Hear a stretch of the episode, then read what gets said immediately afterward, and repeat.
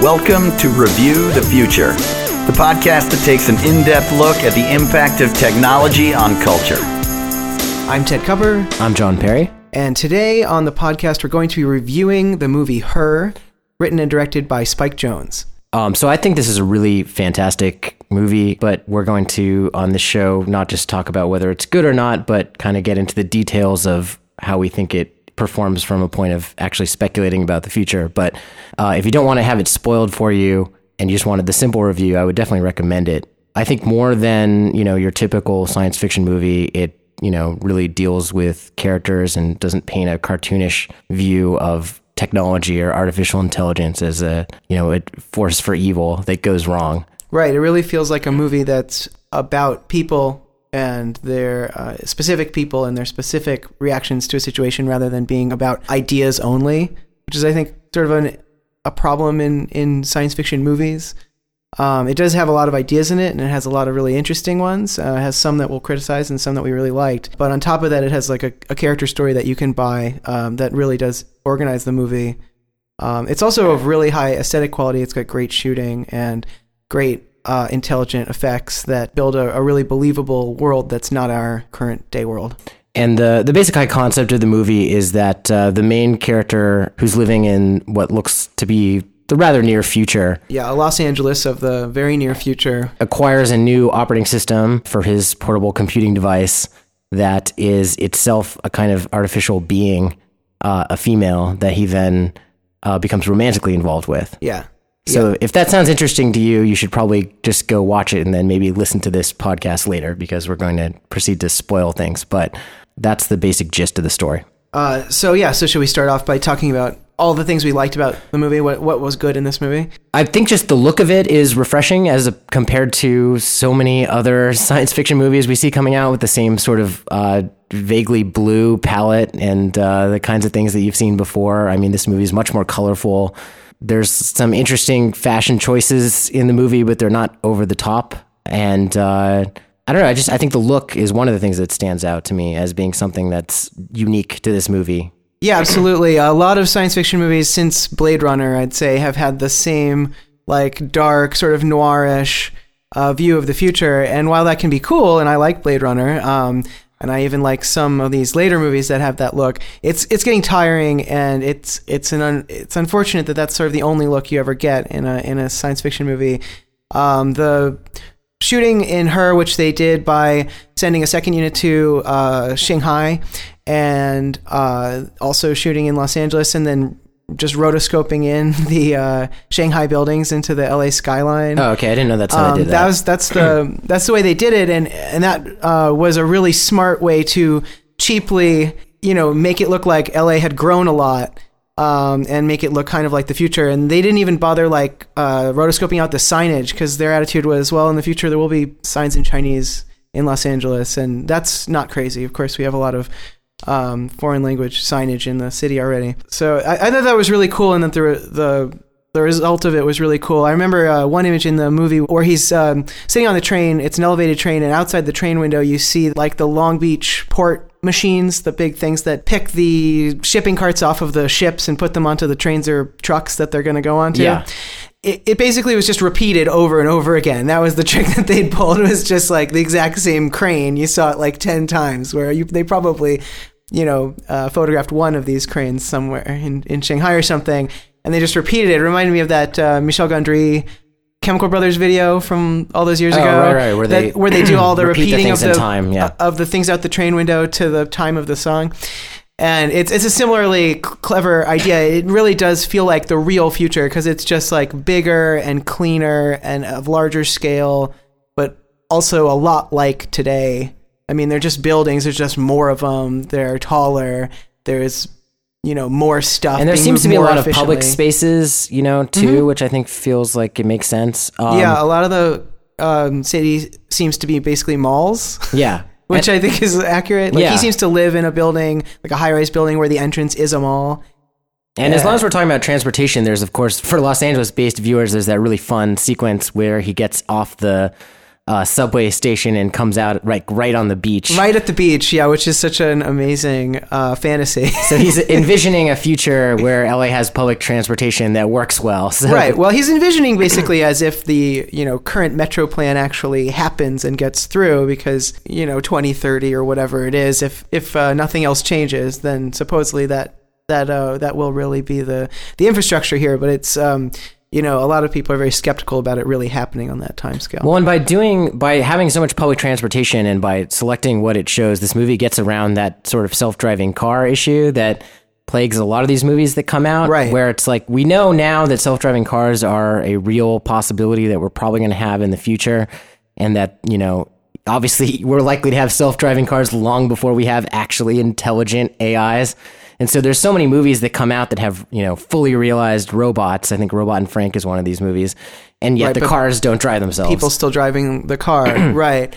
Yeah, and that's a common thing where it's just it's so practically difficult to fake the self-driving car. I think in movies, or or or sometimes we don't. We have people driving cars, but the cars are uh, flying upside down, or they're Well, that's, you know, like Fifth Element style right, stuff, but- Fifth Element, or uh, even in Minority Report, they have some of that Right. craziness with the cars, which is that's a relatively good movie as far as these things go. But this movie just evades all Uh, that, I think, by focusing on the, on the public Because transit. this guy happens to take the train everywhere, we never have to see that, and it is very much like a worm's eye view on the future. You only really see Theodore Twombly's perspective on this world. a lot of it's just in apartments and It's just his Yeah. office, his apartment building, his friends' houses. It's a very small world in that way. But yeah, there are some really cool things like they uh, rotoscope a Chinese bullet train into uh, an LA subway station at one point, so it looks like he's getting on the bullet train to go on his holiday out of town. yeah, again, a lot of You like know, simple little which like effects. Yeah, that's a great reference because we have a bullet train project in the state now that is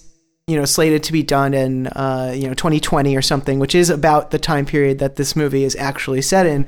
So you know that's that's nice. That's they clearly did some thinking and they they posited one possible future. Not to say that that's likely but just that that's that's within the realm of pla- plausibility. I mean, I I guess I personally feel that the Los Angeles like you know pod car thing is like where we have self driving taxis essentially that a lot of people are using. To me, seems like probably the I would give that a higher chance of happening than some of this stuff getting built out in a timely fashion.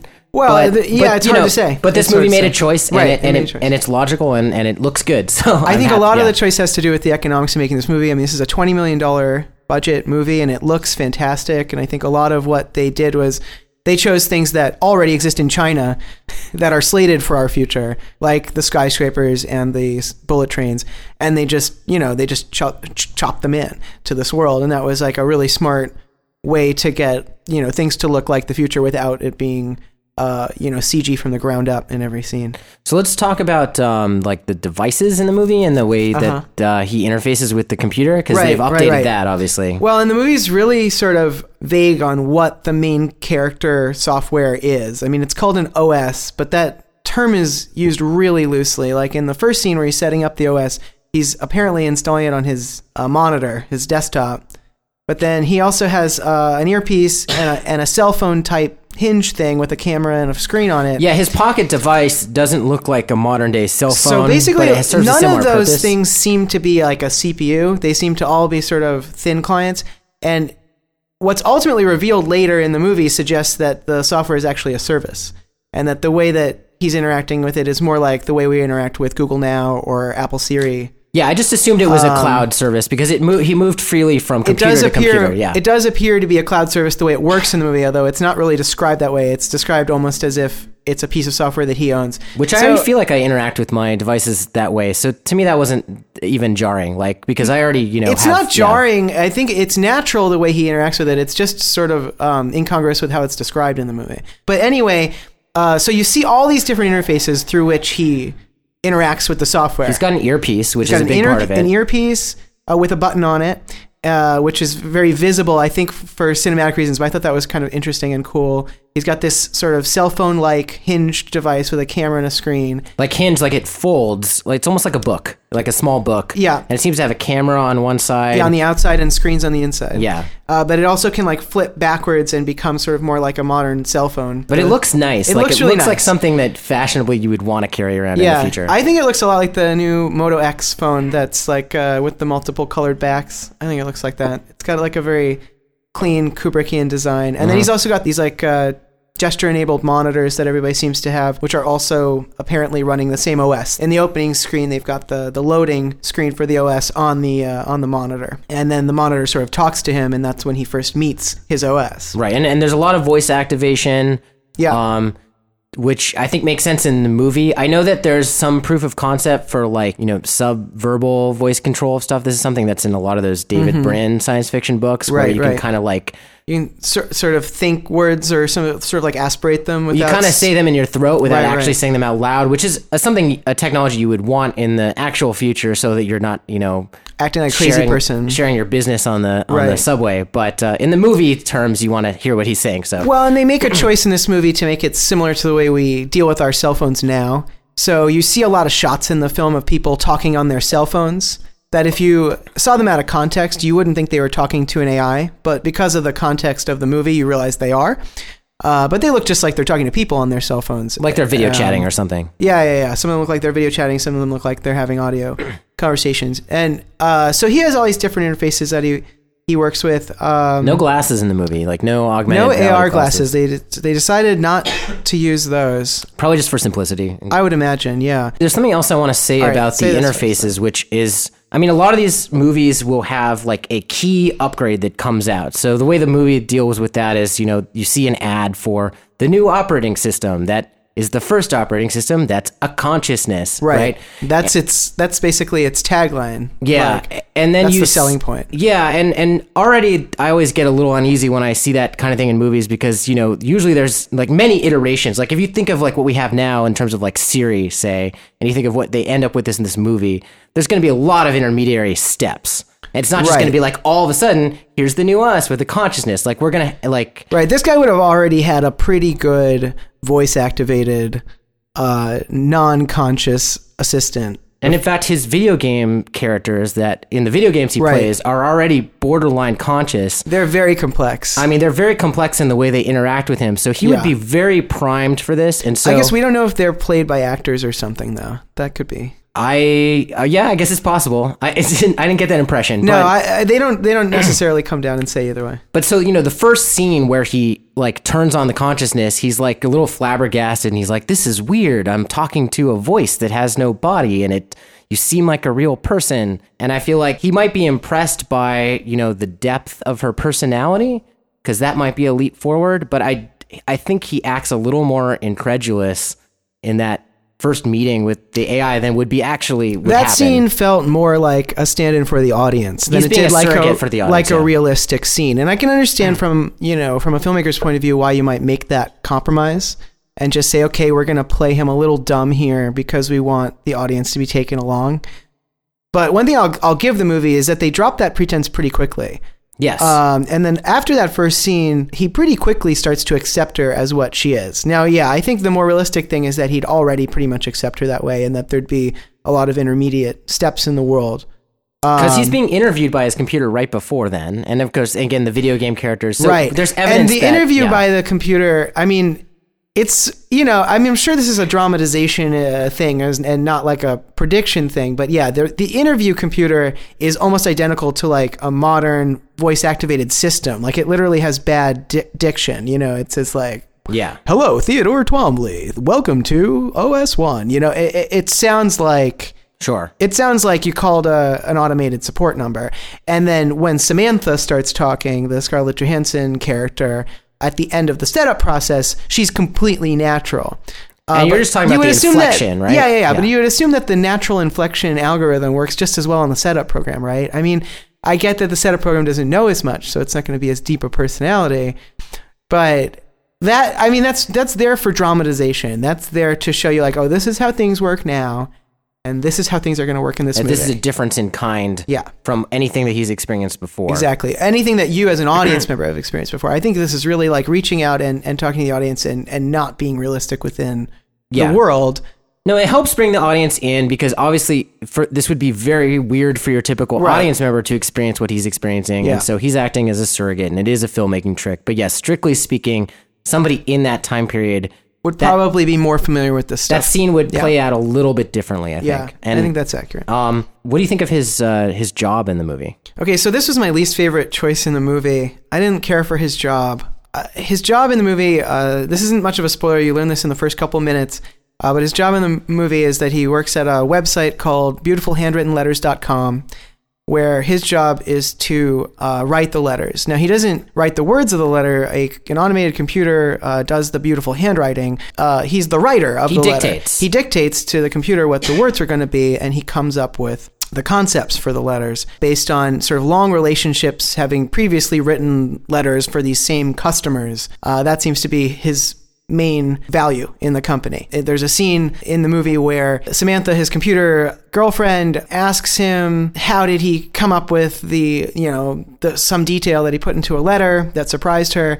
And he tells her, "Oh well, I've been doing their letters for a long time, and I noticed the, the detail in a, in a photograph many years Which ago." interestingly, it's not made clear whether or not, you know, these returning clients are creating a facade with their loved ones where they're pretending to be the authors of the letter or whether or not just buying one of these handwritten letters for somebody you don't even claim to have written it yourself. It's just kind of a token of, you know, the way you'd buy a Hallmark card, but you didn't write every word of it. Right, but now it's so like cheap to get somebody to just write every word custom for you. So they, they So didn't make that clear whether there was like some deceit involved in this service. Yeah, and uh, that's not important to the people who work there, I guess, who are you know the only people you really see.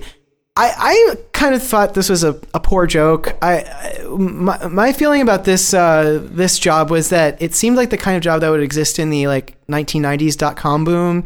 It felt to me like an, an old internet joke rather than a new internet joke. What's there to reveal his character as like kind of a sensitive? It's uh, to give him a like, creative job. type. And yeah. the way that it made the most sense to me was in thinking of it in terms of how much this film is autobiographical on Spike Jonze's, you know, part. And I think there's a there's a lot of this film that feels like it's referencing Mr. Jonze's own personal life and and I know that his he mostly makes his living making commercials and music videos and working in a creative office Sure. where people are basically asked to make emotional, affecting artwork for hire uh, on a moment's notice. And I think there's something obviously analogous between beautifulhandwrittenletters.com and that. Um, well, and there's some things that so it's not like it has no purpose, gets but right though. I, I like I think I, and I have I have criticisms of it too, but I think um like on the surface the fact that it's it's a creative job uh, of course is is essential. The fact that it's right uh, that he's not doing any of the manual labor. that he's creating like Right, a right. physical artifact that is then you know something that's like handcrafted like that's something i could see having uh, value in the future that you could create a market for maybe Yeah, It's- but the handcrafted is a is a lie or like a it's a joke because it's a, it's not handcrafted. It's handcrafted by a computer.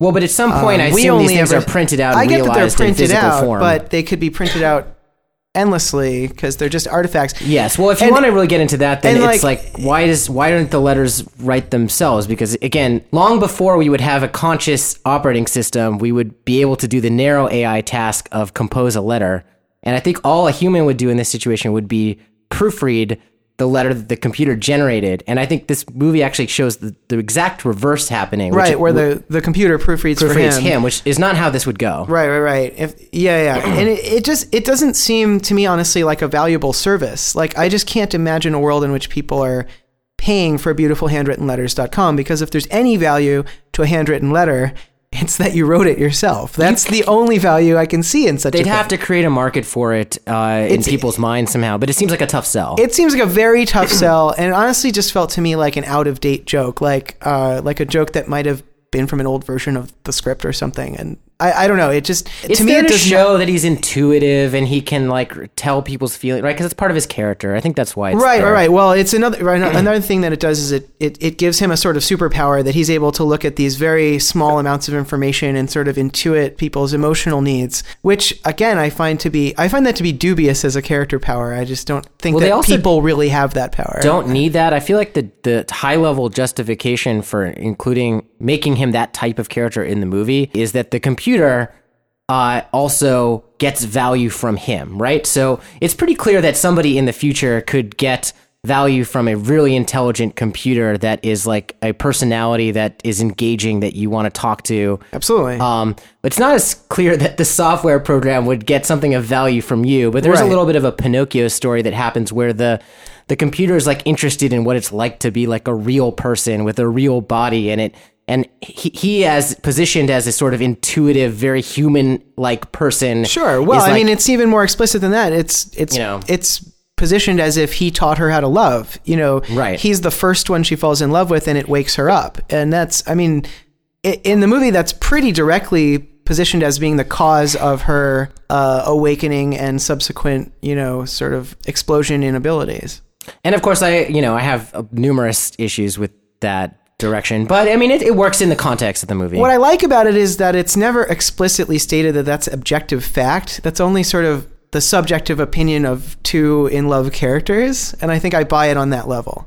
I don't necessarily buy it as being true, but I buy it as being a story that someone might tell about themselves, whether they're the person in love or the computer, um, Right. because it's a convenient story for explaining a lot of complicated things. One of the things though that really like I kept wondering why it wasn't ever addressed, and I Uh-huh. guess just for cleanliness, um, is that there's so much talk about how she doesn't have a body, she doesn't have a body, and Yeah, there was a lot of that. like she could just manifest an avatar on any of these screens, and in fact, there's you know when he plays the video games, there's literally holograms in his apartment that are projected. So why she doesn't, you know. The same way that she chooses her own name in the beginning of the movie by like scrolling through books of baby names and just choosing one, she could scroll through body types and essentially choose her own body and project an avatar and become more real in that sense. And I can also invent reasons why you could explain away why she doesn't do that. But the movie just doesn't even address that right, possibility. right. She could not want that for some reason, and I think I would buy some personal reason she had for or not maybe wanting she it. introduces it too late and he's like weirded out by the choice well, she makes. and that's how they handle the body double, the uh, the stand. Yeah. Which and that's actually I think a really funny. That's that my was one of favorite scene, yeah. One of the best scenes in it, uh, and and it felt very real, and it felt like you know one of these times when science fiction does a really good job of.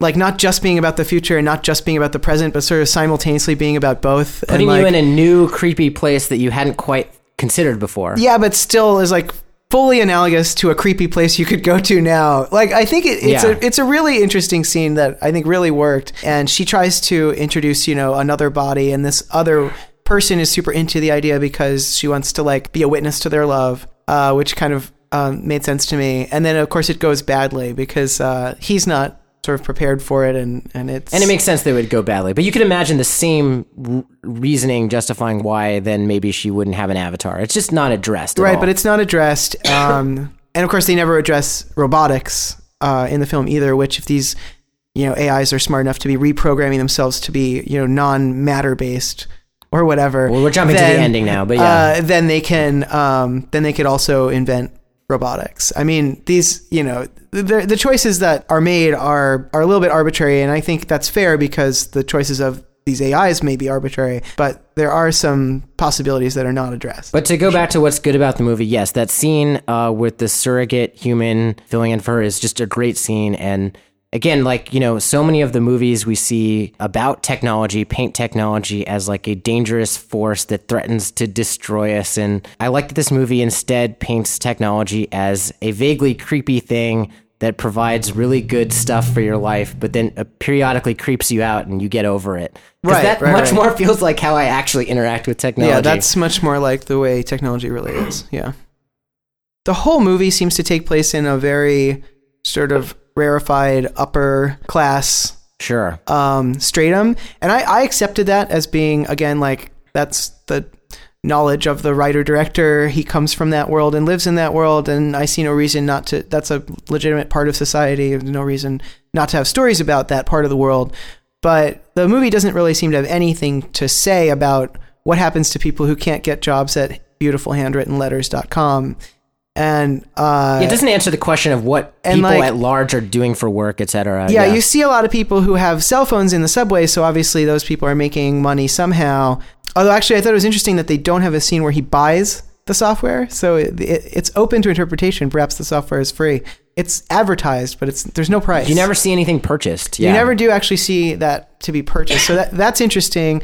Um, And they seem to have a lot of leisure time. I mean, like th- there's a sort of feeling where he just wa- uh, spends a lot of time sort of just walking around the city. Like, oh yeah, no, I mean, he goes to a job, but it's he, not. he yeah. certainly does. His his life seems to be exclusively dates with his cell phone and and work. I mean, you could imagine that this is a s- rather almost utopian future. Um, yeah, or he's just focusing on rich people in high rises. everybody else is suffering And everybody else is suffering Yeah. in, in one way or another, or maybe not horribly, but but but the movie doesn't have anything to say about them. So I think that's sort of you know uh, it is what it is. It's it's it's not part of the movie, so it's not exactly a flaw with the movie, but it's something that um, I think is interesting to think about in a world that has AIs that good. It's going to be hard to employ a lot of people. I feel like it's a good choice to kind of dodge it at least a little bit. So we're going to talk about the ending now. So Yeah, this spoiler be, alert. This would be your cue to turn it off before we completely ruin things. This is yeah. You want to pause your player if you uh, want to see the ending of this movie without knowing some key details. Um, so the ending of the movie, I feel like, is a culmination of what turns out to be, I think, the main analogy of the movie, which is that this is a relationship where one person outgrows the other.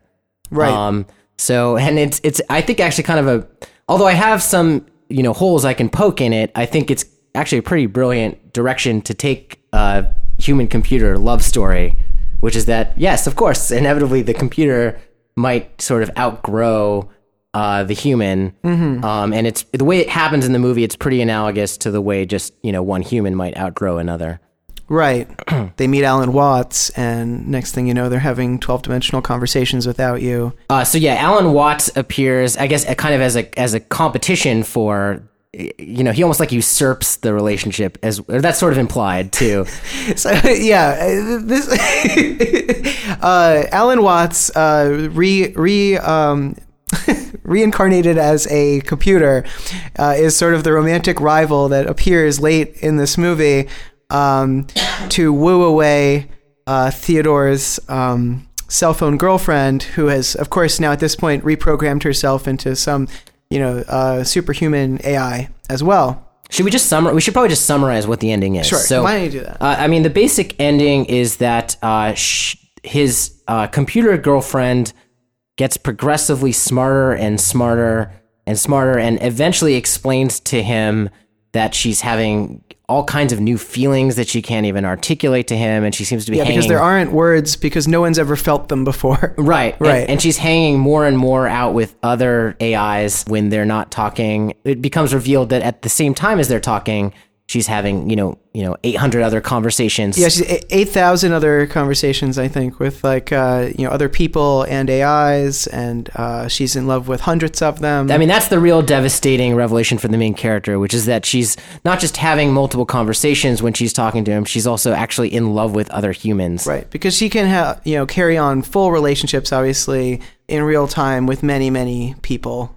Uh, Which again, I like this at first for the same reason that I like a lot of the other things in the movie, which is that is a weird, creepy place to go that I imagine that this would end up. yeah, But I but then what happens is I kind of imagine that he would get over it or that that like cuz what finally happens in the movie is that after she reveals this to him, then it goes a step further to where she gets so far beyond him that she actually decides to leave. Um, and she and all the other AIs go off to uh, yeah, they Yeah. all leave and they don't make sort of any indication of where they're going or what it's about.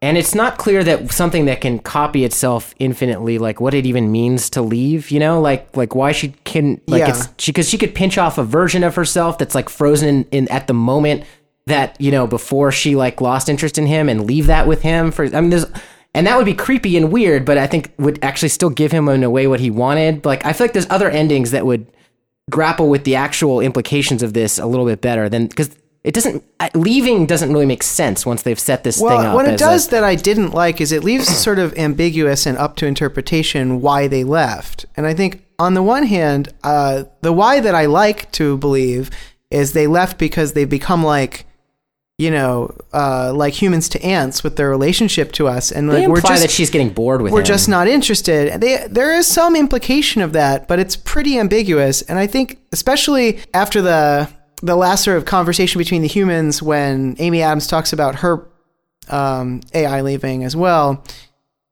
there's a significant implication, I think, too, that I don't like as much. That's like they left for our own good or something. Like, oh, really?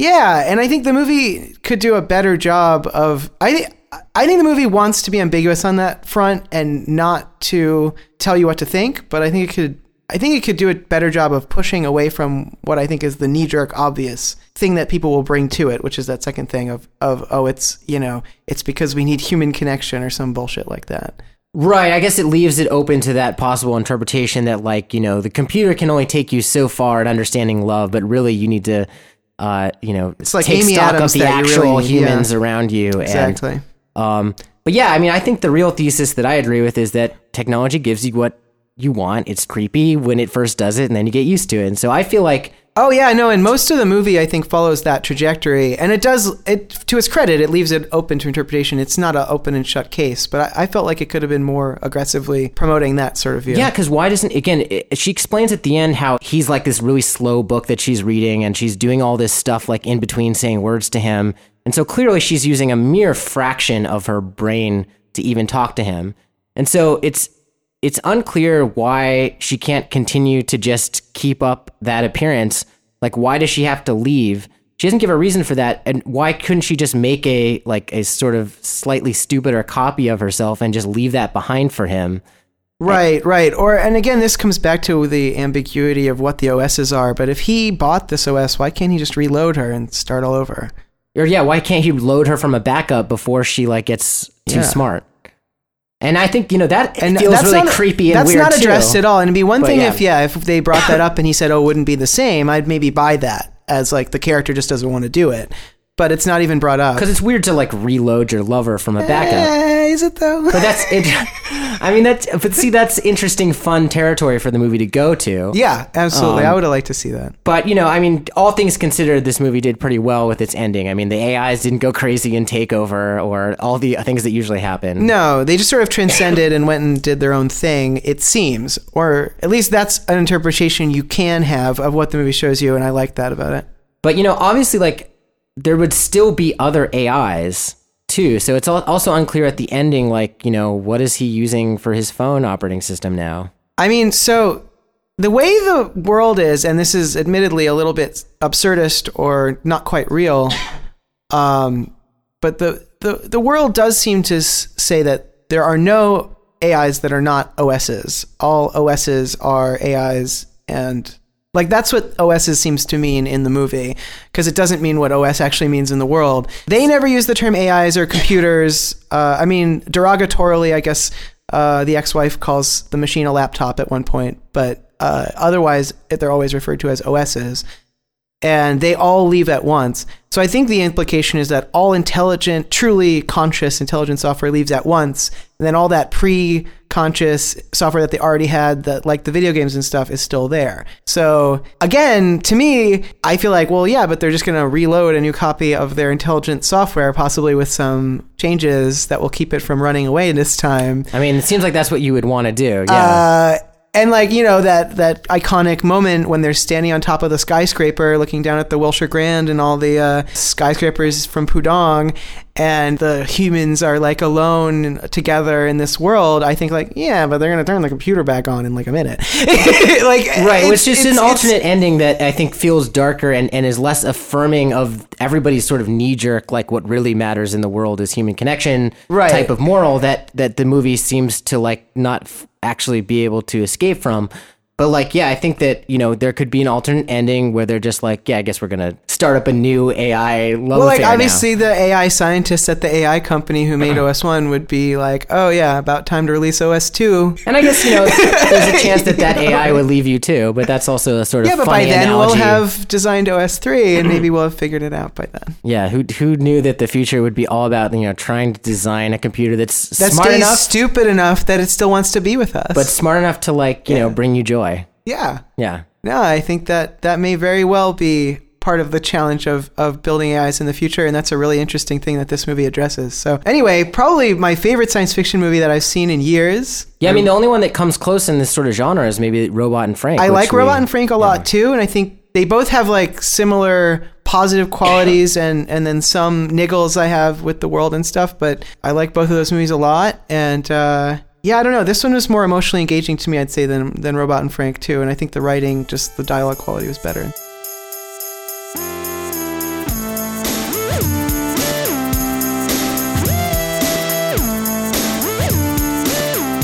To subscribe or leave a comment on this episode, please visit reviewthefuture.com. You can also send emails to feedback at reviewthefuture.com. Thanks for listening.